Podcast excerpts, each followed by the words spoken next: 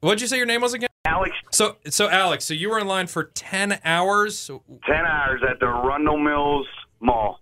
My goodness! And you said it was worth it, right? Oh, it was well worth it after you- we seen the smile on our son's face. Oh, that's awesome. And- and- I mean, he was actually really good sitting in that line. He got to play with a bunch of kids that was running around, and the parents were all watching the kids. And he made new friends, and heck, I made a couple of new friends out of it. We added each other on Facebook, got a bunch of Facebook clips, and posted it up of the line. And I mean, uh, it was a, it was probably just as bad as Black Friday, if not worse. oh yeah. but it was well worth it at the end.